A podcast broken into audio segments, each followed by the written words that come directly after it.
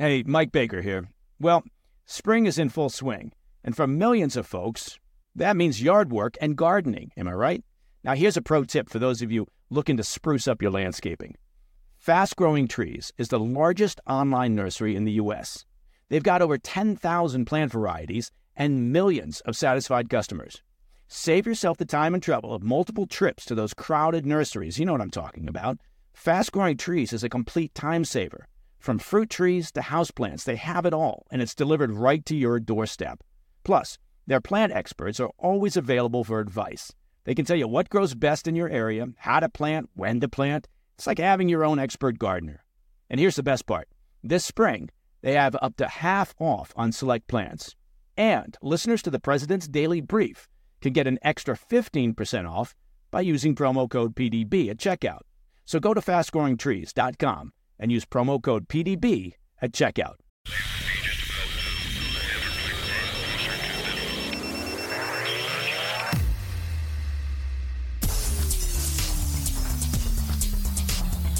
It's Monday, November 27th. Welcome to the President's Daily Brief. I'm Mike Baker, your eyes and ears on the world stage. Let's get briefed. In today's PDB, a mysterious new respiratory illness is sweeping parts of China, overwhelming local healthcare facilities, and obviously raising global concerns. And yes, it was just about four years ago this month that the world started hearing about an unusual health situation in China and possible quarantining of some urban areas. Later, I'll update you on the tenuous ceasefire and the ongoing release of hostages in Israel, as well as a massive drone attack directed at Moscow and the surrounding region. Finally, in the back of the brief, we'll cover the anti immigrant riots that erupted in Dublin following a knife attack that left five people wounded including three children.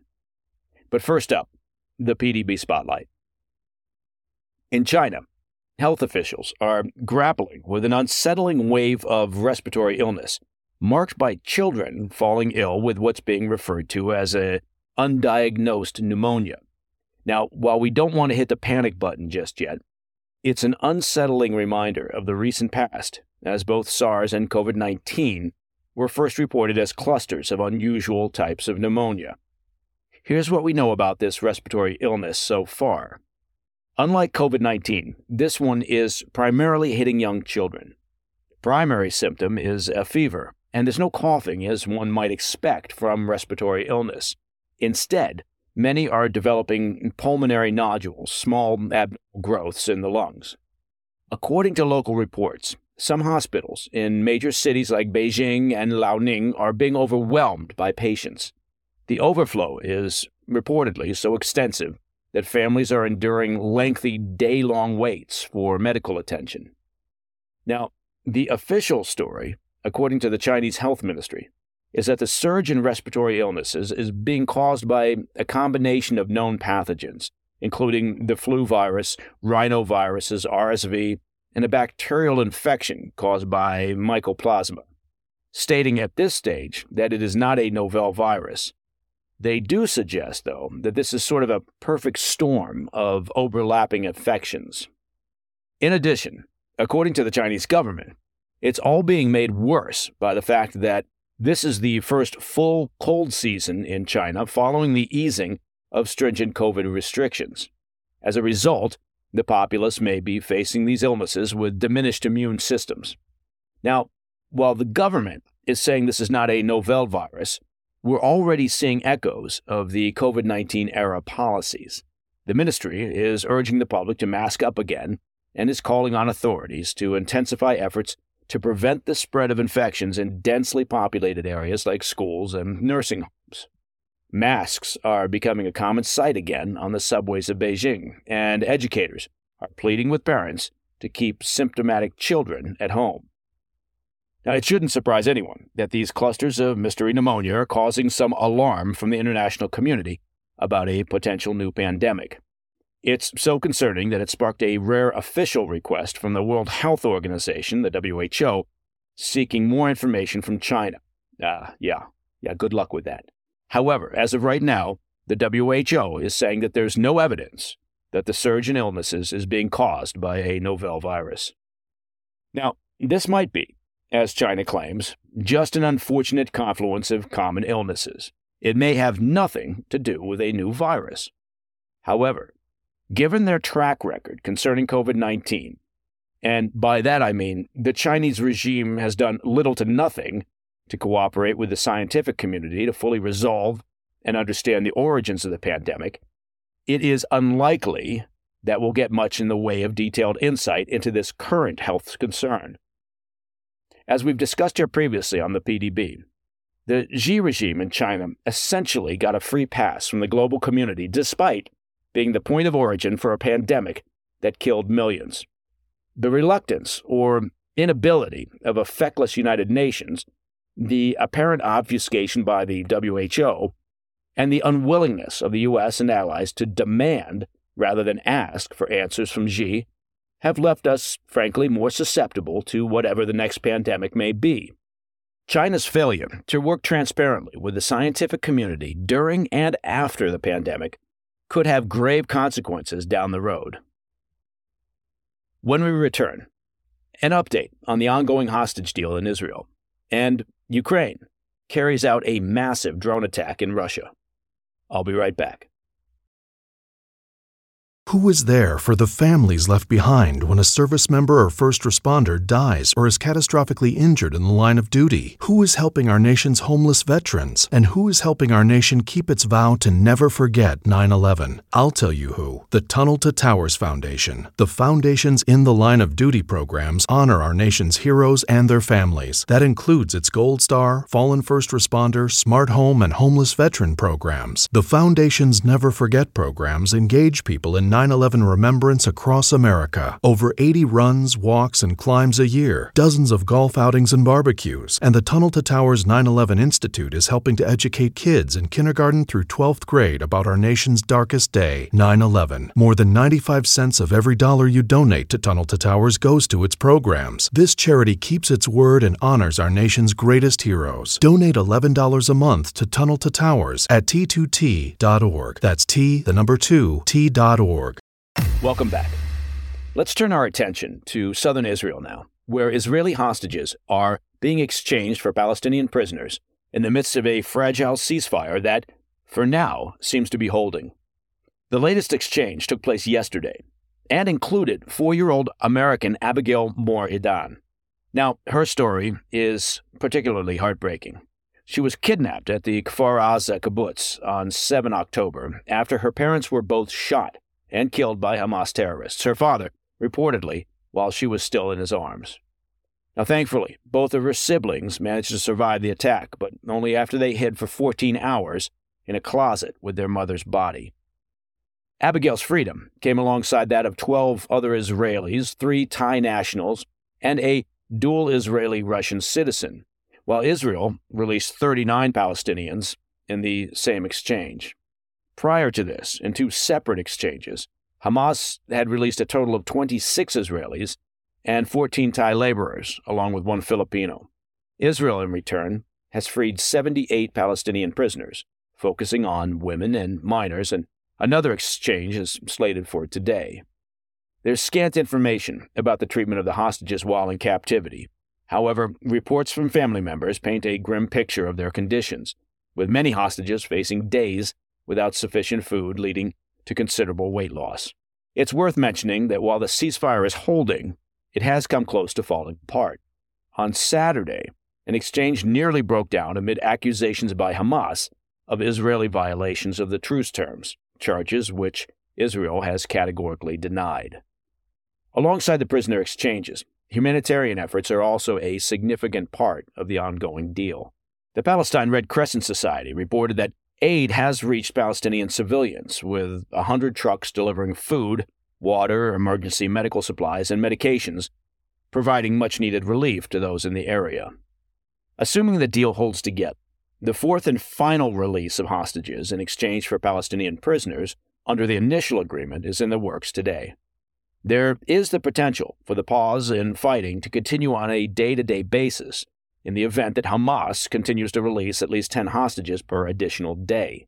Now, both Israel and Hamas have signaled interest in extending the agreement in the Israeli War Cabinet when they held meetings yesterday to discuss the possibility. The question, though, looming over this current cessation in fighting is what next?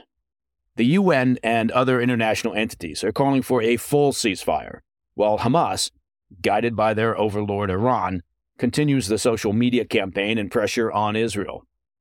Hamas's useful idiots in cities and college campuses around the globe continue to protest and denounce Israel.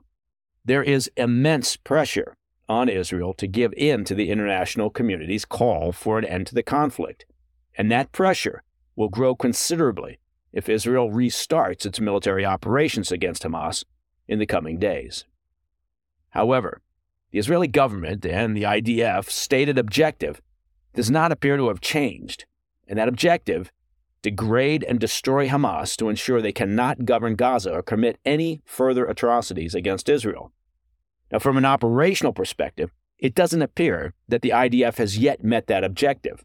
So, it's unlikely that they will bend to pressure from the UN, the Biden administration, or protesters, given that ending military operations now could simply mean a return to the status quo, with Hamas still a viable terrorist organization capable of doing Iran's bidding.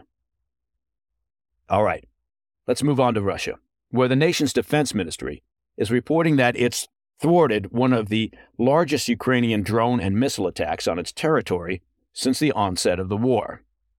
The attack involved a massive aerial assault with at least 24 drones and two missiles aimed at key locations, including Moscow and the surrounding region. Despite the scale of the attack, Russian forces claim its air defenses managed to successfully neutralize the threat. Andrei Vorobyev, the governor of the Moscow region, confirmed on Telegram that drone strikes resulted in damage to three buildings within his jurisdiction. However, he reported that there were no casualties. Meanwhile, in Tula, which lies to the south of Moscow, an intercepted drone caused injury to one individual after striking an apartment building. Now, the aerial threats prompted a temporary shutdown of Moscow's airports, mm, disrupting flights, and services have since resumed normal operations. Amidst the chaos, there is one interesting piece of speculation that's circulating on Russian telegram channels and that is that Ukrainian forces might have utilized a new type of drone, potentially a domestically produced variant of the Iranian made Shahed drones, which Russia has used in its own assaults on Ukraine. Now, speaking of Russian assaults on Ukraine, this incident comes a day after Russia launched its own attack, which is being described as the most intense since the escalation to a full scale invasion in 2022. According to the Ukrainian Defense Ministry, Russia deployed 75 Shahed drones, which were almost entirely countered by Ukraine's air defenses, with 74 drones being destroyed. Like Ukraine's attack on Russia, there appear to have been relatively few casualties. Now, local reports from Ukraine indicate that at least five civilians sustained injuries and several structures were damaged by debris from the downed drones, this marking another chapter in this lengthy and ongoing conflict. Now, with winter closing in, and that makes troop movements and resupply increasingly difficult, it is likely that armed drones, long range missiles, and other standoff weaponry will play a larger role in the coming months. All right, coming up in the back of the brief. Anti immigrant riots erupt in Dublin following a knife attack that left five people wounded, including three children. I'll be right back. Hey, Mike Baker here. Well, once again, Pure Talk is investing in their customers out of their own pocket without charging an extra penny. Now, you've heard me talk about Pure Talk before, right? How they provide excellent coverage and service with industry beating rates. And now, I'm happy to announce that Pure Talk is also providing international roaming to over 50 countries. That's right. As you plan your summer travel, make sure your wireless provider has you covered at home and abroad. Pure Talk already puts you on America's most dependable 5G network, but now they're giving you coverage in over 50 countries as well. Unlimited talk, text, and plenty of 5G data for just $20 a month. Look, that's less than half the price of Verizon, AT&T, or T-Mobile. Bring your phone and PureTalk's eSIM technology makes switching so simple. Or you can get great savings on the latest iPhones and Androids. Make the switch to the cell phone company that I know will provide you with outstanding service and value, Pure Talk. Just go to puretalk.com slash baker, that's B-A-K-E-R, just like you imagined, to start saving today. And when you do, you'll save an additional 50% off your first month. Again, visit puretalk.com slash baker to start saving on wireless at home and abroad. Mike Baker here. Let's talk warranties. I know, that's exactly what you were hoping I'd say. Let me ask you this Would you buy a car without a warranty? No, of course you wouldn't. What about your other important big ticket purchases? Uh, specifically, your home's appliances and critical systems. Again, the answer should be no. The bottom line is that every day is a good day when you're not worrying about your appliances and home systems. And that's what you get with an American Home Shield warranty. With an American Home Shield warranty, unexpected breakdowns like a leaky faucet or a faulty water heater won't break the bank because covered repairs and replacements are taken care of, just like that. And having that sort of reassurance, well, that's peace of mind. Choose a plan that works for you and your budget, and then it's simple. When a covered item in your home breaks, well, you contact American Home Shield, and their trusted and qualified pros will fix or replace it based on the coverage limits in your agreement. So when it comes to protecting your appliances and home systems, don't worry, get warranted. Now, I don't know if warranted is an actual word, but let's go with it. For 20% off plans, visit ahs.com slash Mike, M-I-K-E. For more details, see ahs.com slash contracts for coverage details, including limit amounts, fees, limitations, and exclusions. And New Jersey residents, the product being offered is a service contract and is separate and distinct from any product or service warranty which may be provided by the home builder or manufacturer. In today's back of the brief, violent protests rocked the city of Dublin late last week after five people, including three children, were injured Thursday in a knife attack outside a primary school in Dublin. Now, the riot started after it was reported that the suspect in the knife attack was an Algerian migrant. According to the Irish Times, the suspect is believed to be a naturalized Irish citizen from Algeria although it's worth noting that there's some dispute about details of the suspect's biography. Now, amidst the injured is a five year old girl who is currently in critical condition. Another six year old girl continues to receive care for less severe injuries, while a five year old boy was able to leave the hospital soon after the attack.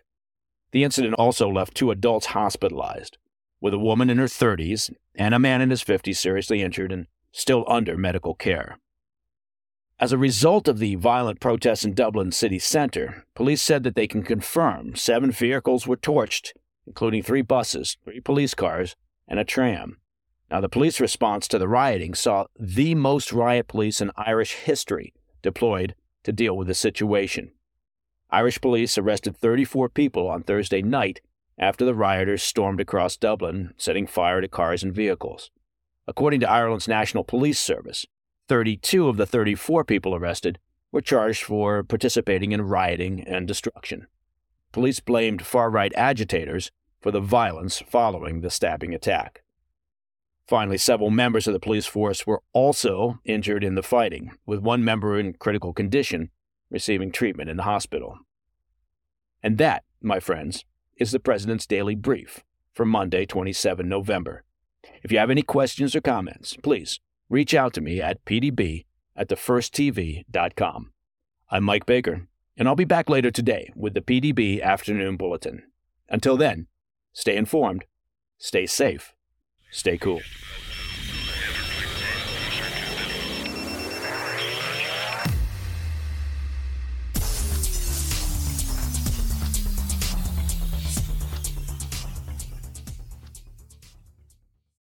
What is the No Spin News all about? You know that this is a fact based analysis news program. You know that. We avoid speculation. We don't do conspiracies here. We don't do party politics here. We're not nonpartisan. That's wrong. Not that. Okay, we are advocates for a stronger America and a more just society. We don't believe in communism. We don't believe in socialism. We don't believe in nihilism. We don't believe in the progressive woke culture. We think it is un American. We don't support that. So you should know what we are. And it would then crystallize what we do. Listen to the No Spin News. Subscribe to Bill O'Reilly's podcast feed wherever podcasts are available.